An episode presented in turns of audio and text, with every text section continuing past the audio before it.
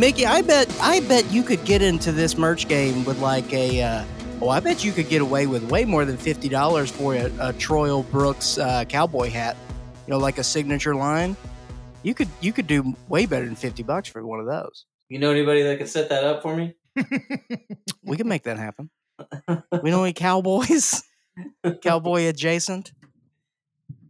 I've got I've got that hat. It's in my living room. I can grab it in a minute. Uh, it was like a Stetson. I didn't realize like I had it fitted and everything. I went to Langston's, the store in uh, Oklahoma City, and got it Mhm. fitted for my head and all that stuff. I guess I knew that that was a thing that cowboy hats got fitted like that, but it was an interesting experience. Are you are you not a cowboy hat guy? No, that's, I I mean I've worn cowboy hats as like props or something, you know what I mean, but not like fitted ones. I didn't know like you know that just like oh this one's like custom to my head. Yeah. Yeah, I like the idea of it, but as a short gentleman, uh, I just feel like I can't pull that off. I'm short too, and I can't pull it off. So All right, Uh, there we go. It's confirmed. I don't know. yeah, Country Gold, dude. I th- I bought it. I Well- thought it, it. You looked very natural. Well, in it's a part of the whole persona. That's in front of a camera, though. Yeah, yeah. If I were out, like you know, hanging out with my friends or something, it would be another story. So, are, are you and Clark worried that you can't be like cool and down to earth and very approachable in a cowboy hat? I don't No, know. Well, no, it would be like, why is this? ch- Why is this grown child wearing a cowboy hat? Yeah, what birthday party did he escape from? Dude, take it back. The long, the tall, skinny people get enough. We we could get that. They hat. get a lot. yeah, they do. They get a lot. But um, Mickey, it's it's great you're here. Uh, we love your work, and uh, so much so that I we've seen in the past 48 hours. I think we've seen four of your films as a little refresher. A couple rewatches in there. We're ready to go. I think you first came on our radar several years ago Chattanooga. uh, during Chattanooga uh, with Climate of the Hunter. cool. Um, and uh, we, yeah, we became um, uh, big fans of, of what they were doing at Chattanooga. And I thought that online festival that year was huge. And for your movie to be a part of that, uh, that was probably pretty big. So uh, how how was that? You know, uh, just did the festival circuit in general for that movie. uh, for climate, Yeah. So, well, my history with Chattanooga goes before that. We made a movie called Arrows of Outrageous Fortune and premiered that at Chattanooga. Um, and then that we actually went there, like actually went to Chattanooga, and then Climate of the Hunter was all like online, um, because of the pandemic. And I think like that actually helped that movie a lot because it wasn't like up against some other bigger screening. You know, it was just kind of like watch at your leisure the way they had that set up. So I, I feel like a lot more people watch Climate of the Hunter than they would have if it were, you know, if it weren't during the pandemic. Yeah, for sure. And um, you know, he got a deal with Microsoft, and they streamed the whole thing, and like it was just uh, it was super impressive how uh, he was able to pull all that off. Yeah, yeah. Um, that was pre- basically we we went to Climate of the Hunter for the U.S. like the uh, Austin Fantastic Fest that year, and then every festival after that, I feel like was you know online like that. So because I remember that was the first one that got into Fantasia in Montreal, and I didn't get to go that year. Didn't get to go the year after with Agnes, but finally got to go this year with Country Gold. So you know, finally like with Country Gold, finally actually getting to go, you know, see some of these places that Climate and Agnes played that I wasn't able to at the time. Now, Mickey, what was the feedback uh, that you were getting for Climate of the Hunter? I'm really curious how audience took to that movie.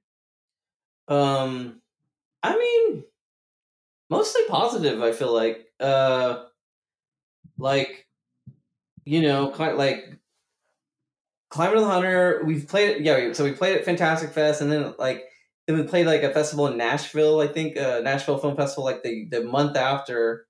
Uh, then we started making Agnes, and then so it was almost like a year later. I mean, almost like whatever, like June, July. I can't remember when Fantasia is, but it was kind of like we had Fantastic Fest, got a couple reviews, and and uh, you know a couple people watched it there, and then Chattanooga, more people um, watched it there, and like a lot of reviews out of that. Like I said, because you know it was online, so it was just like you know anytime you want to watch it.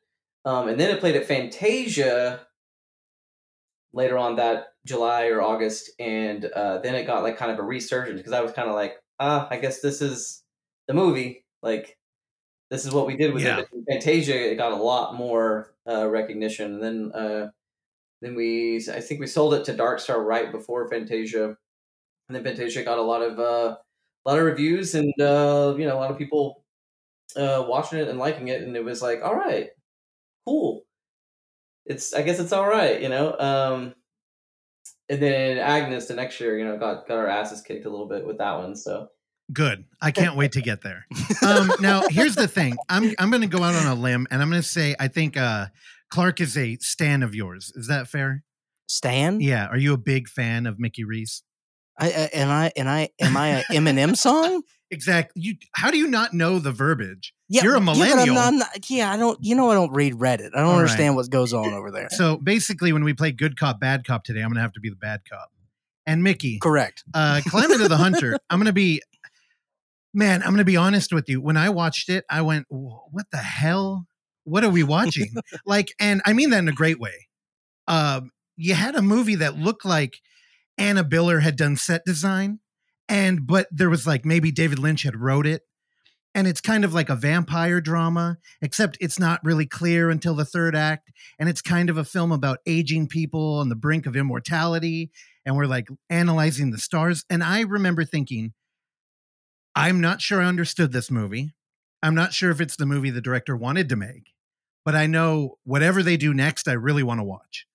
And re- like now that I've gone, uh, I, I feel like I know you a little bit better. I've watched, I think, five of your movies now.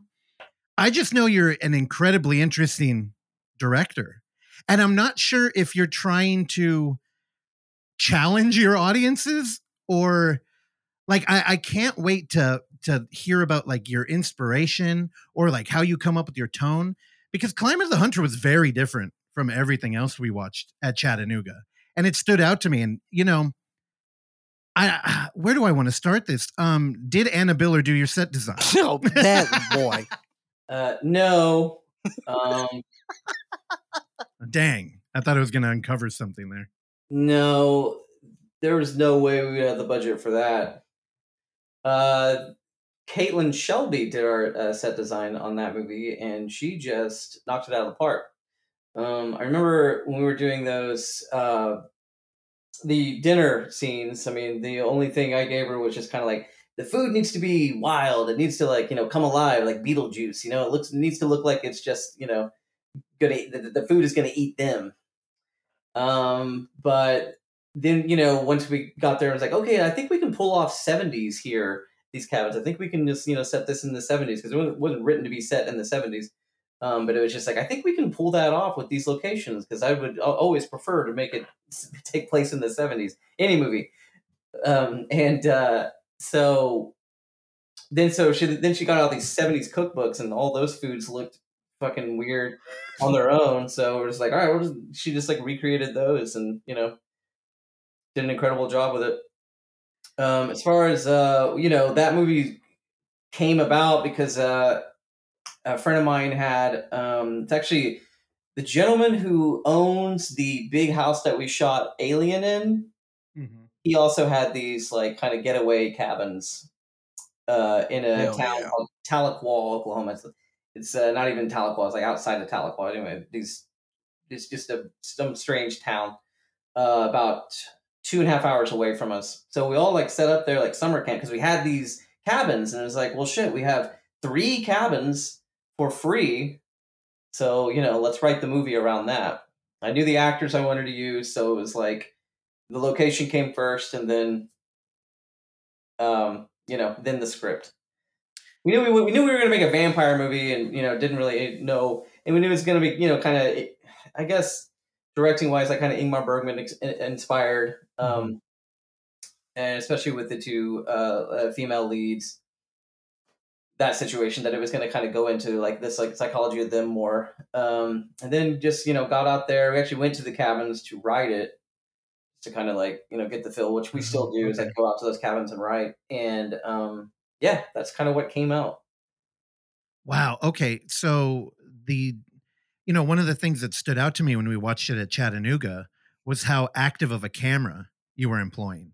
And you really nailed that like 70s horror vibe with a lot of like zooms and and I so often directors like it's all tripod work and I, I really like seeing a uh, stylized camera movement. So did you come up with that when you realized you were going to go 70s aesthetic?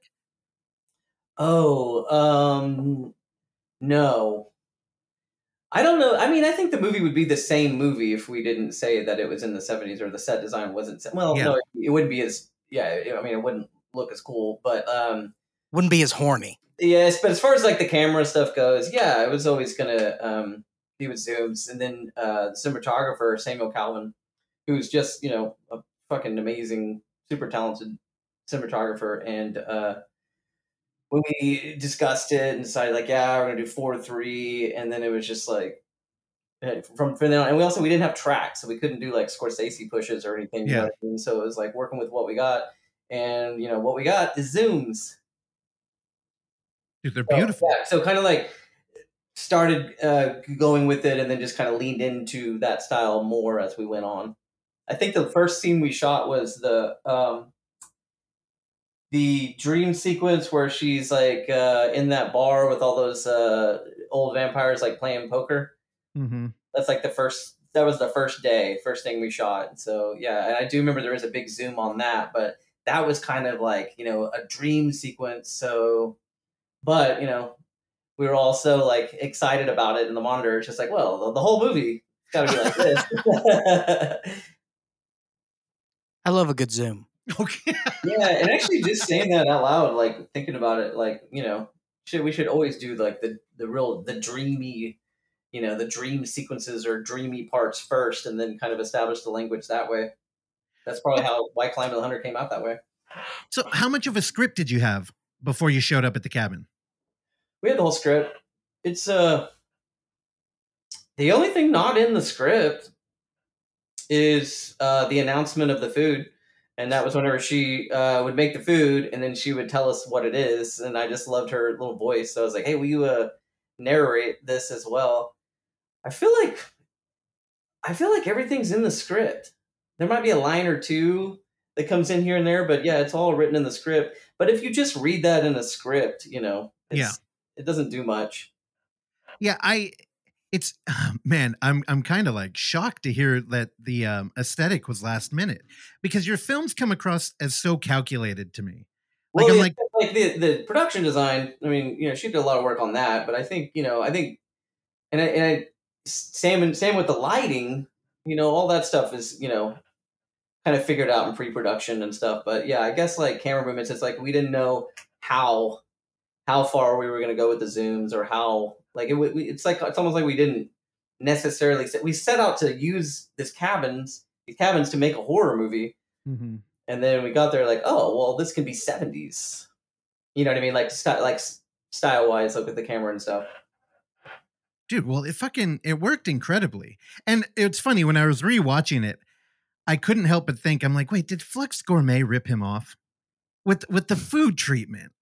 Now, Randy, you could pop in here if you want to, but I mean, you know, it's I don't know. I think Peter Strickland's biting off you, dude. that'd be something. i've seen flux gourmet i really liked it um there's the what Berberian Sound Studio Yep. well it's whenever uh strike dear mistress came out people would say it was like peter strickland and i was like who's peter strickland I've seen his movies now at this point, but um, at the time, like no. And also, I think I was like, it's always kind of like more ripping off like Bergman than Lynch or, or certainly not Peter Strickland, but like, um, yeah, well, and Yorgos Lanthimos too. I mean, I really like you know the dialogue delivery and that stuff. Like, but Climate really doesn't reflect that. Um, Strike Dear Mistress does, but um, yeah. So I, I think it was just like more like more Bergman than David Lynch, but I was kind of treating Bergman as if Bergman was, you know, like leaned into the horror of it more. Yeah. Yeah, when I was watching Alien, I definitely was thinking Bergman. There were a couple like uh kind of exterior shots. I believe somebody was against a cross at one point, and I'm like, oh god, that feels like Bergman straight up. And this has been kind of like the conversation I've had within myself is trying to figure out where your inspirations in film come from. And I apologize for saying David Lynch. I know that's such like shorthand for every horror hack out there. David Lynch is awesome, so I'm not. I'm not He- like you know, He is, but I don't think people really articulate like what like Lynch is shorthand for. I didn't get it, but you I like just it. you just don't like the fact that Lynchian is a word. Yeah, I do hate it. and you know, I I compare you to Lynch because of, I love your black and white work, and I think black and white cinematography you really got to bring out like texture. Like that's the thing I loved about Eraserhead, like the heating vent and all the close-ups. Like you really get like a vibrant feel, and when you block out the color, I feel like you can like sync up with it more. And I I was really feeling that with um Country Gold and Alien, and I'm like, dude it's like one of my favorite aspects of Lynch. So that's what I meant. Not to be like shorthand, like no, no, no. It's fine. Like I'm worse people to be compared to than David Lynch. yeah. but I feel like I feel like uh the friends that we have there are like kind of like they're horror hacks. I don't know why I keep saying this today. Yeah. But like I feel like you probably get a lot of Lynch comparisons just because like my experience with Climate of the Hunter was this guy's on his own wavelength and I just showed up and I'm not like synced yet. So when people can't describe but they're like, "Hey, but it looked beautiful." Lynchian. Yeah, I mean, I think uh, the Hunter and Country Gold are the ones that got the most like Lynch comparisons. Yep. Um, Agnes, not really very Lynchian in that one. Alien does, but it's like you said, it's like kind of you know, it, I don't know. I feel like that one leans more into Bergman to a degree. I guess there's some Lynch shit in there too, though. I don't know. Yeah, you're right. It's it's all. it's just lazy. I, I think, you know, especially now we have so many movies available all the time. People kind of watch them, they jump on Letterboxd, and they move on. And Yeah. you know, I kind of the benefit of doing this show is we get to trap a director here for an hour and pick your brain about this. And um, you're right, Country Gold. God, you really could make a Lynch comparison to subject matter there. Because you know it's it's kind of like what was the Wizard of Oz one Lynch did with uh, Nicolas Wild Cage? at Heart. Yeah. Yeah. Wild at Heart. It does kind of feel like that. Like aesthetically. Like, okay, well, Country Gold, that's your new film. And it was one that I knew Clark was going to pressure me at some point to watch. Yeah. And because it, it was billed to me as Clark. This may be your favorite movie of all time. This this movie is made for you, and they were correct. Because I I now Mickey, a couple things you need to know up top. Number one, uh, I'm a gentleman, and I was raised properly on on you know outlaw country music. So G- George Jones means a lot to me. Uh-huh. that's a real guy. Okay. now and there the- and there we go. And my counterpart is a scumbag metalhead who has no appreciation. I, you know, I wore this obituary shirt so I could set you up for that. and I did think George Jones was almost a play on Jim Jones, like a cult of personality. Oh boy. Yeah, I had no idea. That, and that's where I'm at. And uh, Mickey, spoiler alert, I really like Country Gold too. It, it still worked for him. Yeah. Despite his painful ignorance, Well, it still worked. you know, living, uh, wading through my country ignorance and watching Country Gold, it actually made me kind of want to take a look at it. And, you know, people I'd never thought about before, like Garth Brooks. I'm like, oh man, is that how he really is in this movie? Because what a what an interesting protagonist to have. Well, Because yeah, you- I, think, I think the movie's more for you than it is for someone who's a fan of Garth and George, because I think people that are fans of Garth and George, i you know, are just like this has nothing to do with them. Correct. One, but two, it's like it's not so much about like there's there's a there's gonna be a Garth Brooks biopic. There's there's already that George Jones TV show. You can Not get fan. you can get that from Sure. so many things. You know, you can get biopics from and from all kinds of artists that are just gonna they're all gonna come out at some point. You know what I mean? Everyone's gonna get one, and they're all gonna be formulaic, and they're all gonna be the same because they're all trying to like capture like the actual story and the actual life. But what about capturing the feeling of these people? You know what I mean? Like that doesn't necessarily translate whenever you're sticking so close to reality. Sure. And it's also, um, I, I need to provide a little bit more context in this, is that, you know, not only am I a fan of George Jones, but m- maybe more importantly, um, I'm a weirdo movie fan. Mm-hmm. So it's the combination of those two things. So to put um, you know, these two giants, um, you know, in their own right, um, to pit them in this, you know, fictitious wonderland was great, and it was it was it was perfect to play off of that. And uh, yeah, man, it's just I, I I just love that. But my first question um, is, and Mickey, if you need to answer this question by blinking, feel free to do so. But you know, have you had uh, has Garth Brooks and his very litigious uh, tentacle arms? I mean, are you getting any heat from the from the, the fans in, of G or don't- what's going on there? I wish. Wouldn't that be great? Yes. Um. No, I mean, and I knew that when it came out that it was going to be. It's gonna. It'll be divisive to. Well, it's you know I knew it was going to play genre festivals, so I knew that you know there were uh, genre fans were going to be skeptical of it. Just like I don't want to watch a cowboy movie in black and white. Like what? Why is this even playing? You know what I mean? And then uh, I knew anybody that was a fan of Garth or George. Um, was uh, was also you know not it wasn't going to go get on their radar either you know what i mean so it really just lives in this kind of gray area A- and yet you made it anyway. oh yeah What- that's right. No, no. Well, here's this is why I'm, I'm I'm gonna make it I don't, I don't think about who it's gonna reach or anything you know what i mean Yeah. And that's why I think you're a very important filmmaker because I came to that movie and the first thing I thought. So I'm a I'm a West Coast elite. Clark is from Mississippi and he's been um, kind of holding it over my head how small my worldview has been over like the five years of doing this podcast. And what I've seven learned, seven oh years. God, Thanks. It's been a it's been a ride. well, you know, I listened to the S Town podcast and I remember just the echoes of people from the South being like, this isn't rare. Like, I don't know why people think uh, an interesting person living in the country is like this unicorn. And now I'm kind of like, I completely look the other way. And I'm like, God, I used to say flyover state. Like, I've completely removed that from my vocabulary. But when I watch a movie called Country Gold as a horror fan in like Genre Fest, I'm like, oh, I know so many people that would never give it a shot because country is in the title. And then you turn it on and it's black and white. And yet you knew that immediately. And I'm I just have to say, dude, thank you for like pushing forward anyway. And um the film's fucking incredible. So if you're one of those people and you're listening right now, challenge yourself, sit down, watch the movie because I watched it and I'm not really sure it made me think about comedy. Oh boy. Yeah. Cuz there's one thing, Look at what you've done, Mickey. comedy and horror. These can steep you in the genre, right? And as long as something horrific happens like gore or a monster, we know what we're dealing with. Same thing with comedy. And comedy and they can kind of overtake your movie. Yet Country Gold is a oh, almost want to call it like a sci-fi drama, but it's very light on sci-fi, but it's also very funny. But it, but in no way would I pitch that movie as a comedy.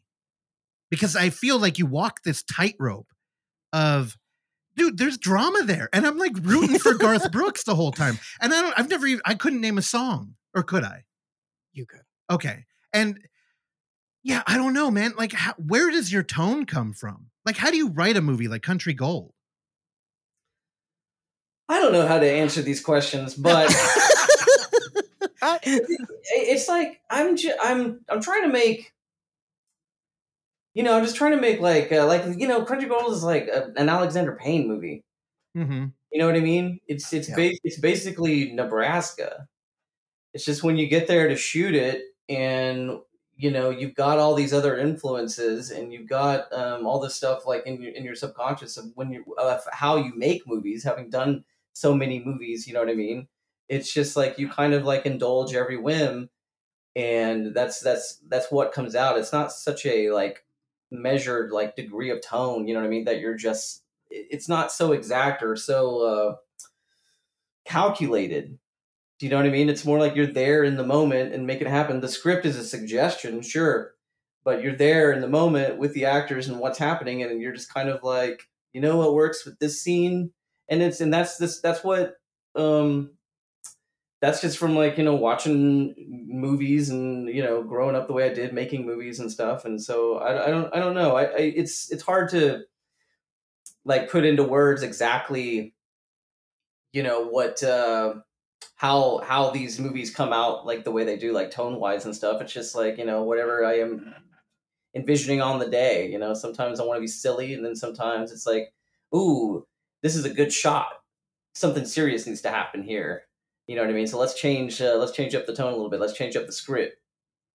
Um, let's you know let's change up uh, what the, how the actors are feeling in this moment because it matches this this lighting more. So it's really just you know treating you know cinema as an art form and just kind of going with it. It's incredible though. I hear you saying that and I'm like, you're lying to me. Your product is so polished and it feels so cohesive. As a reminder, you're the bad cop today. I, yeah but, I know. What a failure. Mickey, we talk to horror directors.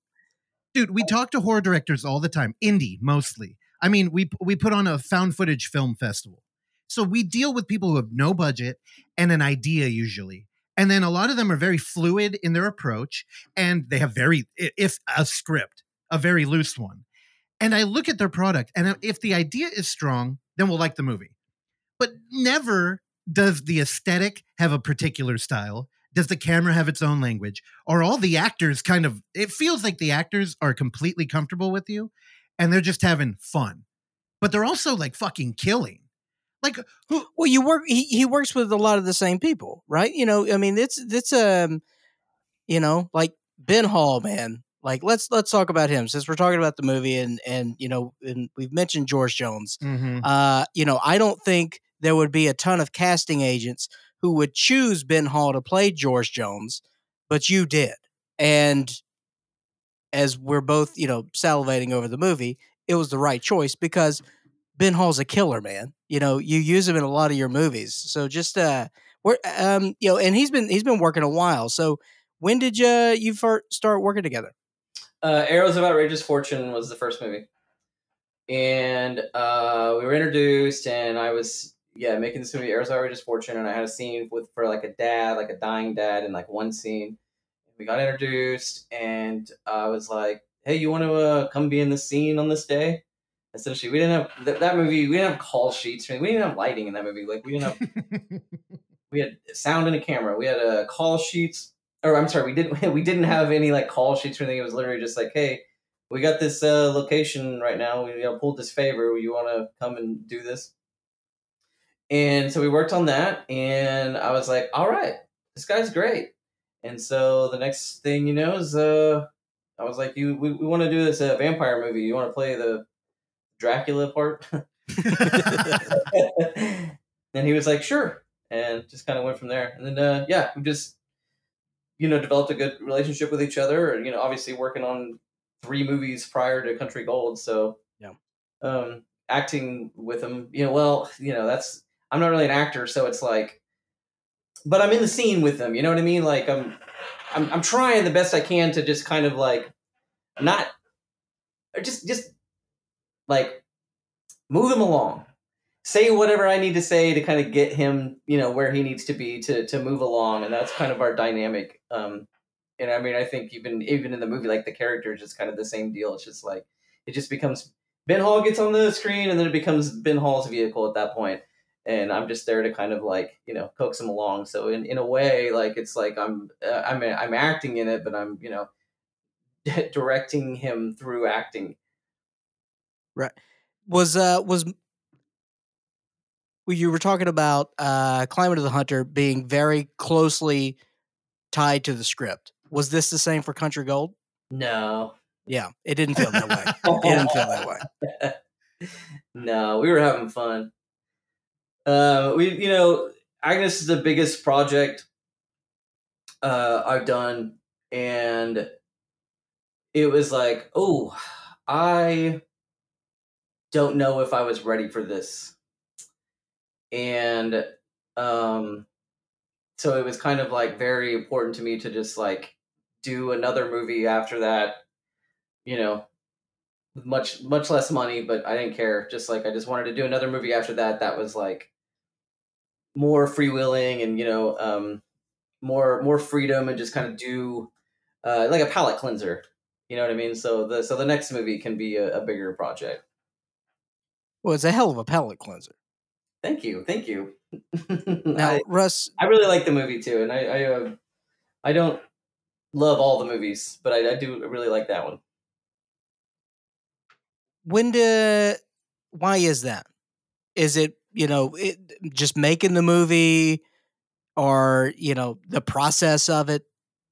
Well, I just mean like uh, you know, the the the lore is that I've made thirty movies or something like that. Thirty nine, I don't know, however, whatever the number is now. But like you know, there's so much shit. I mean, Yeah. some of these movies are so bad. and when I watch them now, I'm just like, ugh, I can't believe like this is a part of the 29 or whatever, you know what I mean, is the is the number. Um and so yeah, like, you know, I used those movies were sketchbooks. Those movies, you know. Yeah. I have them. You can if you come over my house, you can watch them. But but that's about it. Well, Mickey, you know, think of it as like a, a mosaic. You know, it's a bunch of pieces that uh, you know they look like they don't connect, but it all connects to make a a beautiful picture. Yeah, well, I mean, I think I think you start from you know the first one and then go to now. It just you kind of see the progression, and I think, or, and you know, Sure. probably would- would explain the tonal shift in in the movies now. You know what I mean? It's all like kind of like a sketchbook to get to to where I am now to what I'm doing now. And these movies right now, and ten years from now, these movies will be the movies that I'm like, ah, I, don't, Yeah. I don't care about those movies. You know, now we're making whatever bullshit I'll be making in ten years. Probably something VR, right? Yeah, yeah. Hey, the snake eats its tail, man. That's how it goes. So, Mickey, are you a horror fan? Well, am I a horror fan? I I can't say that I am a horror fan. Um but I have I grew up with watching a lot of horror movies and um have continued to do so. Uh but not all of it. You know, like Yeah. usually uh, yeah, no, I don't watch like every horror movie that comes out. I'm not just like if it's horror, I'm in. That being said, if there is a rated R horror movie in a theater and it has, you know, pretty good reviews, doesn't have to be like, you know, necessarily I don't know, fresh or Mhm. anything, but you know, uh, if it's you know, it's like if it's not like, you know, 10% or something, I'll usually go see it in the theater. Oh, but that ten percent sometimes there's good stuff in there. Maybe, maybe. All right. What are your thoughts on M3GAN? Um it's PG 13. The oh, the Peacock Oh, Peacock did an R-rated now. Fuck. You dodged that bullet. so it's not in the conversation.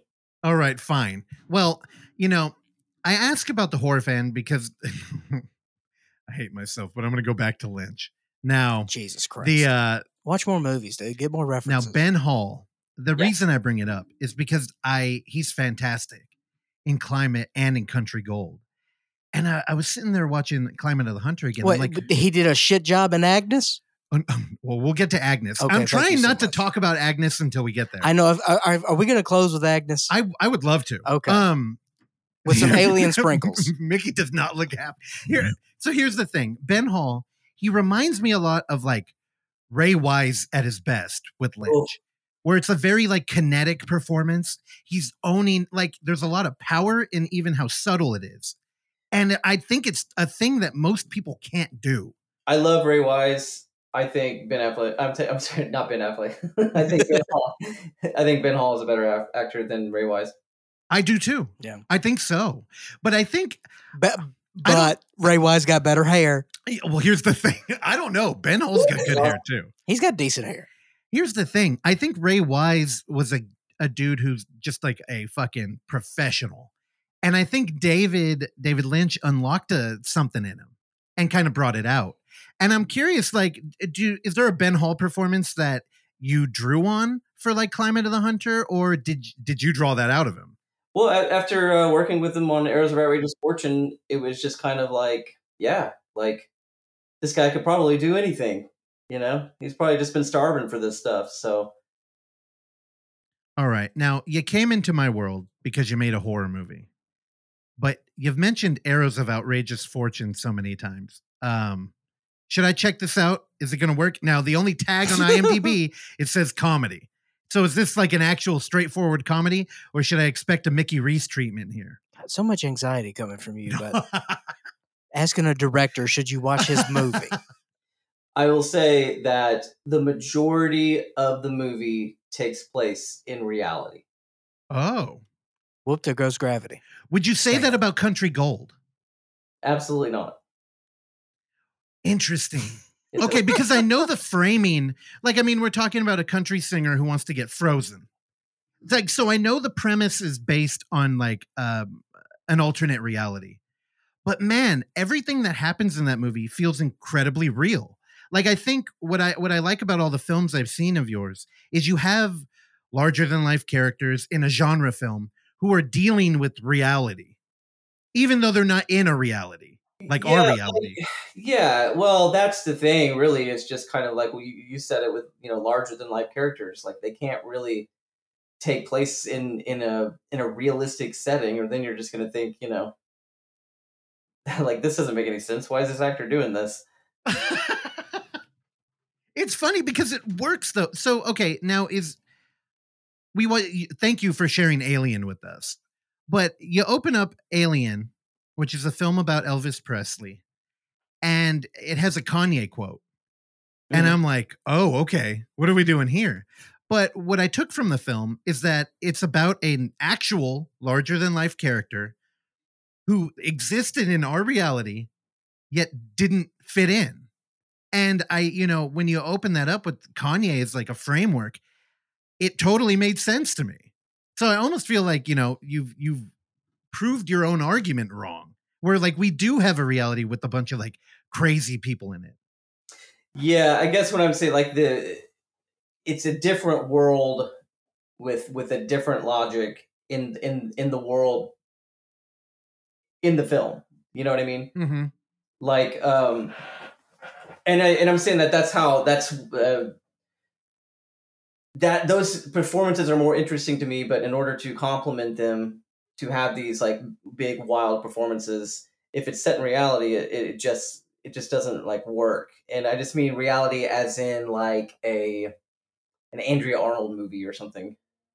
Um like uh you know there's you know something you'd see at uh Sundance, you know, like uh, Yeah. you know what I mean just like one of those you know like a, a handheld like gritty indie drama that's, you know, where the, all the acting's good and it's very convincing um but it's it's it's convincing because it like kind of makes you relate to something like in you know in your own reality. And I'm saying movies are all fantasy movies to me. So like mumblecore. Like something like Oh, very yeah. Yeah. I know I totally understand that, but I've I never have thought of any of your film. Actually, that does kind of work though, because man, Country Gold, you have such a big premise there, and also I have to say, the opening scene of the um beer commercial is, it, dude, it's hilarious. And you now, why was it always going to be you playing Troyal? No. Also, Troyal is a fantastic name. I thought it was made up until Clark told me it was his real name. Yeah, uh no, it's not gonna be me. Um Oh, well, you made a mistake before then because you were fantastic, dude. Well, there was another gentleman that would have played it better. It just wasn't gonna work out time wise. Um like you know, just the scheduling and just all the stuff we had to do. It was also shot during COVID and and that was a big factor. And I was saying this guy's gonna play it all the time, but everybody was, you know, trying to, you know, convince me to play the role. And then I was like, all right, let's let's do it. And uh, yeah, thought it would be funny and thought it would be different, and also just a, a different. I wouldn't say a challenge, but because I have actually found it to be easier, but just something new, just something different um, to act and direct. Like a, as such a big character, I've acted in other movies, but you know, very small parts. Did that affect you directing at all, or It- was that a pretty seamless transition? It was better. Better 'cause I'm right there with the actors. You know what I mean? So whenever I'm in the scene and I'm feeling that there's a problem, um, I know what it is.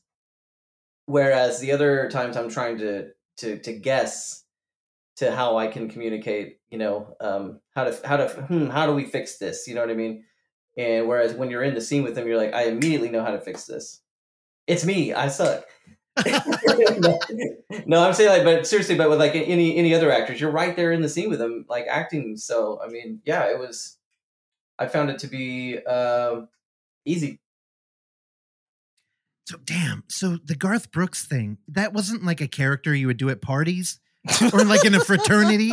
Is it accurate? Here's the thing. I don't know Garth Brooks like that. So It's not accurate at all.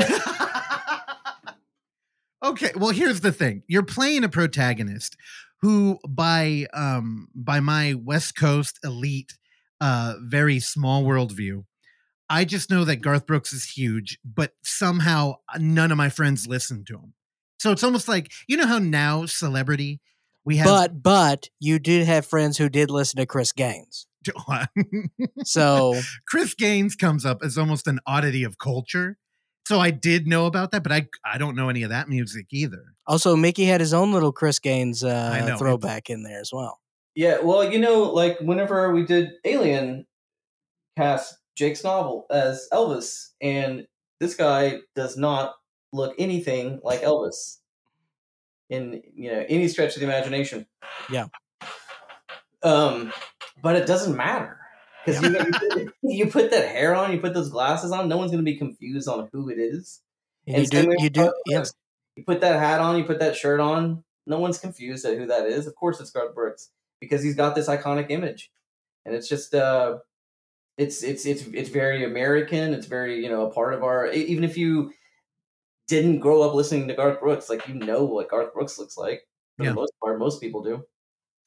Wha- now the the personality is that accurate, or were you like riffing that? That is not accurate. His personality. His personality. Uh, it's he's strange. He's a sociopath.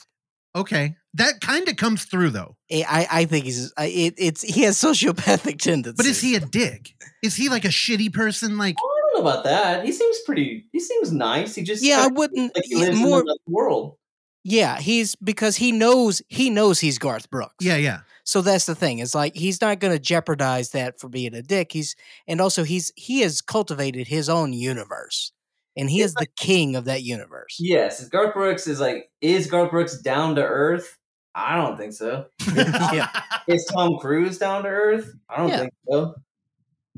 But man, Mickey, you pro- you made your protagonist somebody who I came into the film thinking uh, it was a bit, and that when we got into the meat of the movie, this character would actually be gone, and we were going to be uh, attached to somebody else. And that's only because there's a lot of baggage with Garth Brooks, and me not knowing a lot, I knew like oh, I'm not rooting for you. Yet there was a certain point in the middle of that movie where I was completely rooting for him. And you know, he's not doing any you're you- you're not doing any favors to the audience. Like you don't make it easy. But he's a principled motherfucker in this film. And he's not a bad guy. He may be like kind of fraudulent and faking it a little bit, but at the end of the day, you know, he's kicking people out of his hotel room. He's He, telling well, he's got to make a living too. Yeah, but it That's didn't fine. it didn't feel ugly like that. Yeah. Like it didn't feel like he was doing an LA thing. And I just think that performance was fantastic, dude. Like I came out wanting to root for Garth Brooks, but I'm like, I don't know. I, I don't I'm so out of touch with this. Like, I don't know if this is a complete parody.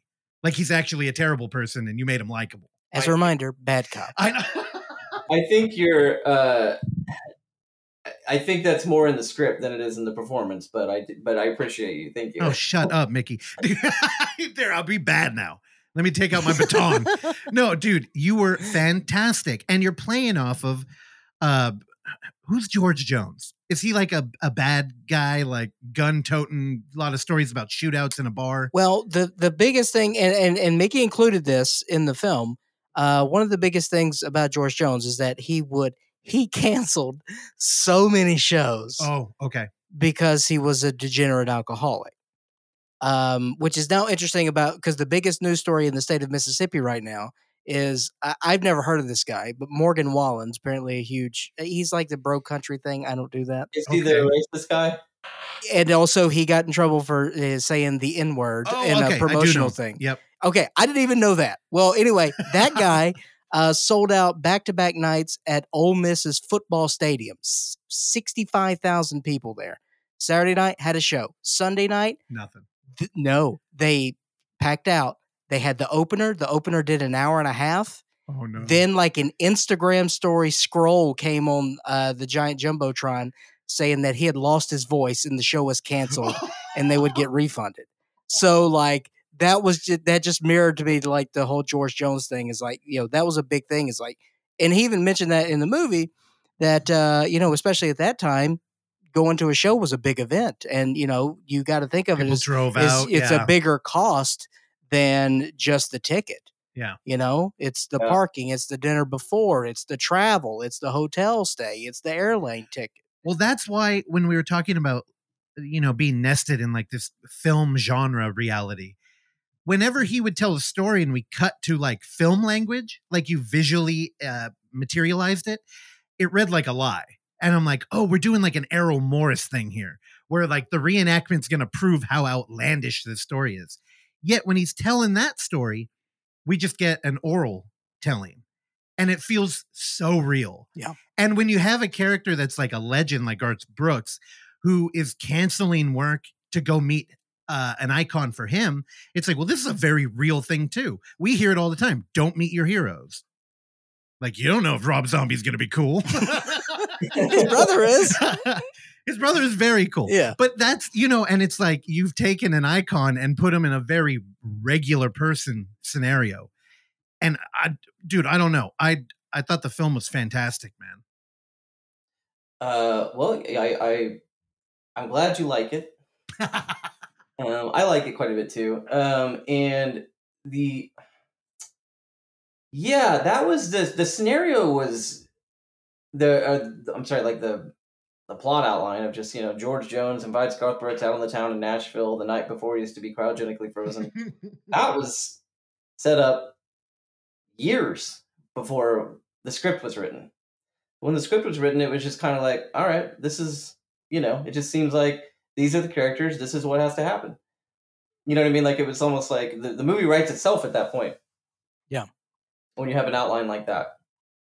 And so, yeah, of course, you have to put yourself in Garth Brooks' shoes. If Garth Brooks was to go, um, I don't know, the, you know, I think Garth Brooks was a pretty big fan of George Jones. Of course he was. Like, why wouldn't he be? Um, and I think he even mentions it in in an interview with like Barbra Streisand or something. But I, I think he mentions a bunch of them. I don't, I don't think he like singled out George Jones in that interview. But of course, he's a big fan of George Jones. So of course, this is how this would happen if they were actually going to meet. But you know, that's just to kind of lure, to lure you in to you know. Then they go. Then they they meet up in Nashville, which is this uh, fantasy world. yeah, it's the way that you set up the movie too, with the commercial where it, he feels like he's like he's not wrong to get mad while filming that commercial, but it feels like you're punching down. So you know, you start off it with an like an abrasive relationship with our protagonist, and um, I think it was the wedding ring where he puts the wedding ring up in the camera and he's like, "I'm married." I was like, man. What a cool moment for a not cool thing to say in a bar when you're with your hero. you know, and I'm just like, dude, you completely he won me over. And I'm like, you know, what? I'm rooting for him. Yeah. And then when he goes to get a massage, I'm just like, does he not know what that means? Like, I don't know. Again, I'm going to pivot now. I know we're running out of time, but um, a longtime listener of the show, uh, uh, one of our homies who does another podcast, he reached out and personally asked me and Clark to watch Agnes. I believe at this time we weren't completely aware of Mickey Reece, right? We saw Climate of the Hunter, but I don't think we made that connection because it was just it was just it it was wasn't a nun movie. that's what yeah. and I and believe, we, I didn't look into it. We were like, all right, we'll watch it because it, it was it was packaged in with Benedetta. Yeah. And it was like, well, watch this other nun movie. And we were like, we're nunned out. I know. And but me, honestly, when I was looking at um Agnes, I'm like, honestly, this looks more at my alley. I didn't really connect completely with Benedetta. It felt a little too randy, if you know what I mean, like a little too uh, self-aware art house, like not actually pushing any boundaries. If you're gonna make a kinky movie about a nun, be brave about it. I don't know. I didn't love Benedetta, but so then I was like, Agnes looks more up my alley. We got a bloody mouth up here, we got some carnage, and then I I watched it and I I instantly knew why Tony asked us to watch the movie. Confirmed. And I'm like, I guarantee you, and I believe I think I said this on the podcast when we covered it. I'm like, this looks like a movie that would be on a Walmart shelf and you would just blind buy it because you're like, I know what I'm getting here. Like that nun's gonna kill people. It might not be great, but it's gonna deliver. And I may not even hate it, but I won't hate that I bought it.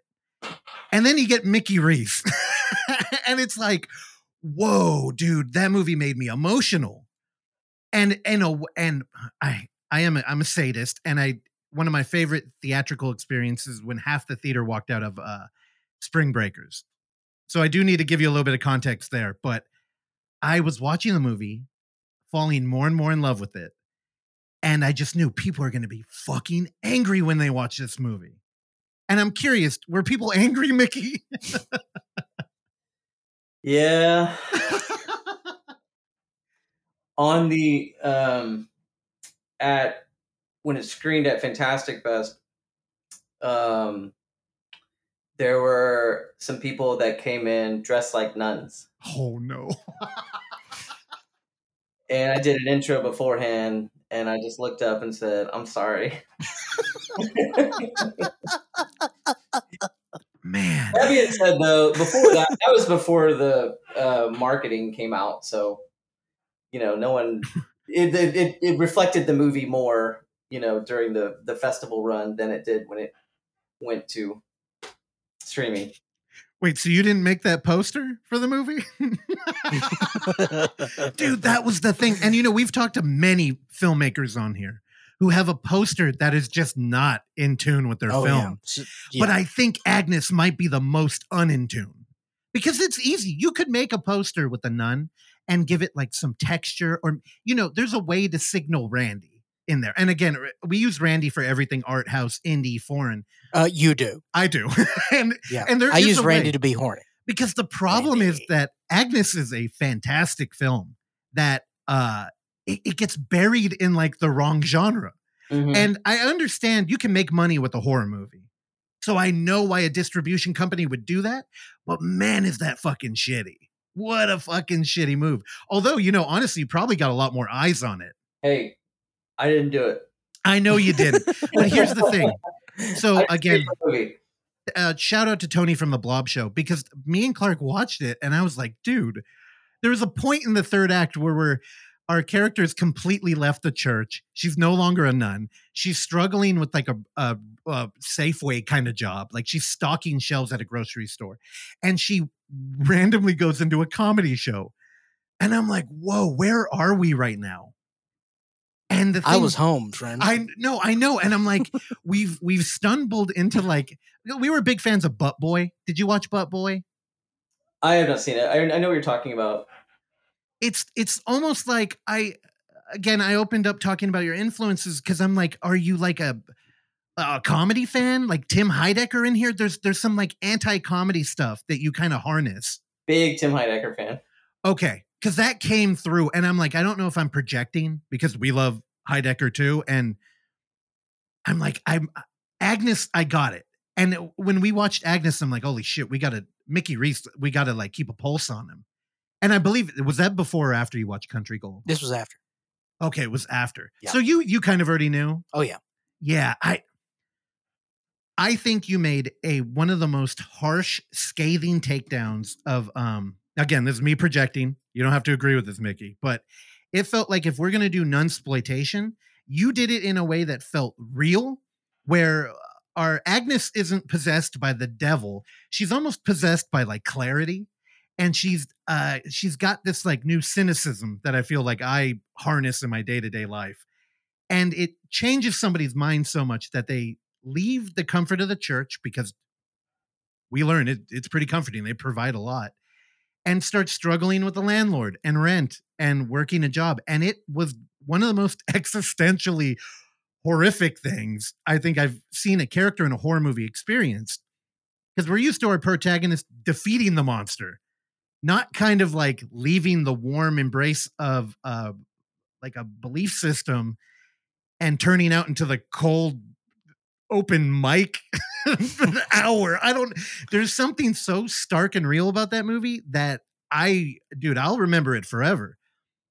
And in the same Well, who can forget Paul Satchmo? dude, Paul, what a good name. Also, by the way, Mickey, We- when we talk about Agnes, I think we talked about all the posters in Paul Sachermo's Dude. room more than we talked about the movie. That was one of our favorite parts. yeah. Same, same production designer as Climate of the Hunter, Caitlin Shelby. She did that. A plus. So okay, now were you a gun for hire here? Is this like another baby of yours?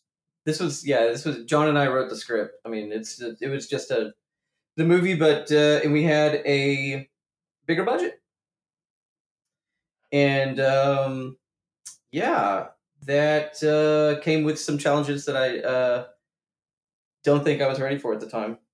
Yeah, you mentioned that earlier, but Well, not ready for. I mean, you know, the movie's the movie. It was it's the movie that we intended to make. It's just uh, there were just some uh, things that I kind of just it was hard to navigate some of some of it.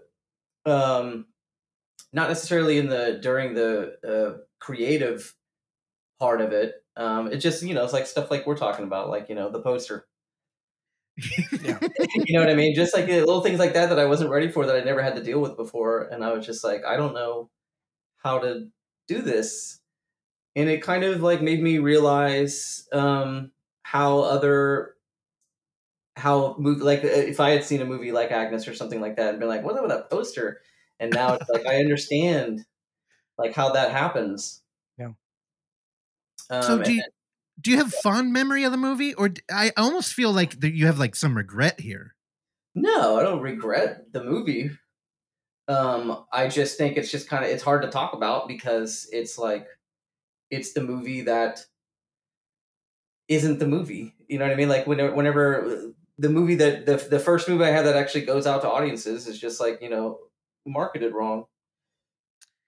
Yeah, and you know, uh, the only reason I'll tell you, Mickey, I fucking I think I have the dumbest voice on the planet, and I really wanted to do a podcast that you know we could sit here and talk about like a Bergman film or a Lynch film or like the way people talk about it, but with a film like Agnes, like one that I think is like five star movie needs conversation, but like never connected with an audience, or maybe people just overlooked it because of marketing. And uh, you know, I'm glad that I can sit here and and you know have you on a video call and tell you that that movie I think is like as close to as perfect as you can get. This the end scene where they're talking about a sandwich, like uh, you know. I'm I wouldn't even say I'm agnostic. My mom wishes she made me go to church more in my life. I think I turned out okay. I beg to differ. I end, I end up fighting for the church a lot because I'm like some people just need support or like I wish people could interpret what the Bible's doing better. And I think you know on a local level you kind of get what you get with people at a church. And I thought you gave a perfect example of what somebody could do with like Bible teachings and relate it through a sandwich. And I thought it was one of the most profound things I had seen in like just like cinema, like period. And I knew that I'm like, me and Clark might be the only audience for this movie though. Because we have so many friends who love horror, but I'm like, I don't even know if they would make it this far. And it's like uh, the other the other problem is with that poster. I'm like, was Randy ever going to watch this movie? So I kind of went into my own head thinking about like the afterlife of the film. And I'm I'm curious, do you get a lot of people reaching out like, "Hey man, I love that sandwich monologue." I can't take credit for the sandwich monologue. John Selvidge wrote that. Um, but yeah, I think yes, like it's it's it's going to be hard for people to discover because of the poster. because they're going and the people that do discover it are going to be very upset that they wasted their time. But yeah, once in a while I'll get someone that, you know, really likes the movie and, you know, realizes the situation and, you know, that that always feels good. I do you think it hurt? Like, do you think it closed doors for you? Oh, well, I didn't want to. I wasn't. I didn't want to make a horror movie after Agnes anyway. So I was already going to be kind of starting from the ground up at that point. You know what I mean? As far as you know, getting a comedy funded. So I, I mean, there. You know, if honestly, if a movie's hard to get like finance and hard to get made, that means it's fucking good. Yeah. Yeah. And you know, I I really like your uncompromising approach. So maybe it's a good thing. Because what if Agnes was that movie on the poster and you made a ton of money and then you just had this James Wan projection? You you could have a ton of money, but I don't know if people are going to let you make Country Gold. No. No, yeah. Um well, I mean, yeah, I'm just I'm in a place now where, you know, as long as I keep the budget small, I can and you know, don't have to rely on, you know, big names to to get the financing, which is, you know, one thing. Another thing with money, as long as I keep the budget small, I can make whatever I want. It's uh going to bigger budgets because I mean, which is understandable. Shit, if I had money and I was going to give it to a movie, I wouldn't want to take some risky shit, you know what I mean? I wouldn't want I wouldn't wouldn't fund a movie about a black and white movie about Garth Brooks. I can tell you that much. So I mean, I get it. I understand it. Um, you know, but sometimes if I if I get on a movie that I really want to make, like it's hard to let go of until I get it made. Well, what about would you be interested in making a Paul Sachimo spin-off movie? Uh, I don't know, maybe All right. maybe There we go. um, yeah, uh the um I'm trying to think. Yeah, the movie we're making now um is called The Cool Tenor. And it's I wouldn't say I mean, I you know, I can't say it's audience I don't think it's as I but I think this about all the movies. I don't think it's as challenging as I, it's certainly not as challenging as Agnes. Um, it's only challenging in the right that it doesn't necessarily fit into a specific genre. So I mean, so in that vein, it'll be marketed as an art film, hopefully, with any with any luck. Um, but yeah, but it's got uh, it's got comedy, obviously. It's got drama. It's got a little thriller element to it, uh, and it's got even some sci-fi in it. You know what I mean? It's got it's got all the things. Um, and I and I think I will I will make another horror movie again. I'm not saying I'm done with horror movies. I'll make another horror movie, but I'm it doesn't interest me right now. So yeah, I mean maybe if Agnes would have been the movie on the poster, maybe I could have made something you know a little bigger um, that you know still fits into that mold, but just wasn't didn't interest me. You know, be a good horror movie for Mickey. what? A Paul Sachimo Oh, zombie. You're an idiot. Here's the problem. A24 needs to get off their ass and scoop you up. Because I think they figured out a way to like market this like soft art, soft horror kind of what what are you Mick, Mickey's at? A twenty five, dude. Fuck A twenty four. that is fair. They the critique I had of Benedetta, I don't think we would have with Mickey. He's not pulling punches and doing soft king. We're going all the way. Why are you taking down Verhoeven? He's 119 years old. Fuck Verhoeven. Make way for Reece. Mickey, I'm I'm not blowing smoke up your ass either, dude. I, I don't know why. It was making me laugh before I even got that out. I'm a huge fan, man, and I I really think as a genre fan, I mean, behind Clark, I know he's got Freddy vs. Jason and Texas Chainsaw. They're mine. I'm the one I love genre, and I love it when people come in and shake it up. And the problem that Agnes gave people is it's it doesn't fucking hold your hand and it's not clear what's happening. Like Disney has really put fucking put tracks on everything from the trailer to the tone. Like you could be in the other room and know exactly what's going on in that movie because it's so dialed in. You you have a little bit of mixed signals out there, but they're not they're all working together. They're just doing something different. And I think it, you know, challenging is the word that keeps coming up. But I think people are kind of we're in a daze. We're just Amazon Prime, Peacock, at Disney Plus, and you know, Yeah. Agnes pops on, and you're like, wait, what happened? Like something something broke through here. So, uh, man, I would hate to lose you in the horror genre because Climate of the Hunter is a very interesting vampire movie, and I never thought I would like Renfield, but Nicolas Cage really made me look at like the vampire portrayal again. And I think you nailed it in that movie too. You got a powerful vampire character. It's not easy. So I, I on behalf of horror and the community, we still need you, Mickey. So please don't don't shun us. We're dumb sometimes. We just don't know better. Um, yeah, I, I, I I'm working on a horror script. it's a, it's more of like a Brian De Palma kind of situation, though. You know, I mean, I don't know. Ooh, It's Split a- screen. I was gonna say it. Well, yeah, it's a is is Dressed to Kill a horror movie? Yeah. oh yeah. Oh, Yeah. dude. That's one we can't really talk about anymore because people try to like put that on the shelf because transphobic. I, I, I know I've that's kind of seen a- the film. it's kind of a light spoiler. I'm sorry for well, I bring that one up because like that one is, it, but Blow Out really isn't. no. It's more. Well, of I a don't think they are. It's if you take everything in broad strokes and you're like, oh, Norman Bates wore a dress when he killed people. That- Hitchcock must hate trans people. It's like I, I don't think that math works out. But um, I think what Clark was thinking is more sisters, right? Because we get a lot of dual screen in that. yeah. It's kind of an ongoing joke me and Randy's had forever. Anytime we see a split screen, we're like, dude, De Palma. I would, dude, I would love to see you get like uh way out there, way weird and artsy. So what I'm hearing is you're doing a Snake Eyes remake. That's I what love I'm hearing. Snake Eyes. Who does it? Yeah. the GI Joe. Oh my god. Now you've embarrassed me. Well, let's let Mickey go. Uh, so Mickey, uh, this was a failed experiment of good cop, bad cop. we failed miserably at that. Uh, but man, it was it was it, we were we were thrilled to, that we were um, able to talk to you today, and also um, you should know this is that uh, by Oksana you were named the easiest guest to book in the history of this show in seven years. So Yeah. congratulations. Thank you. Yeah. Well, I, I try to be accessible.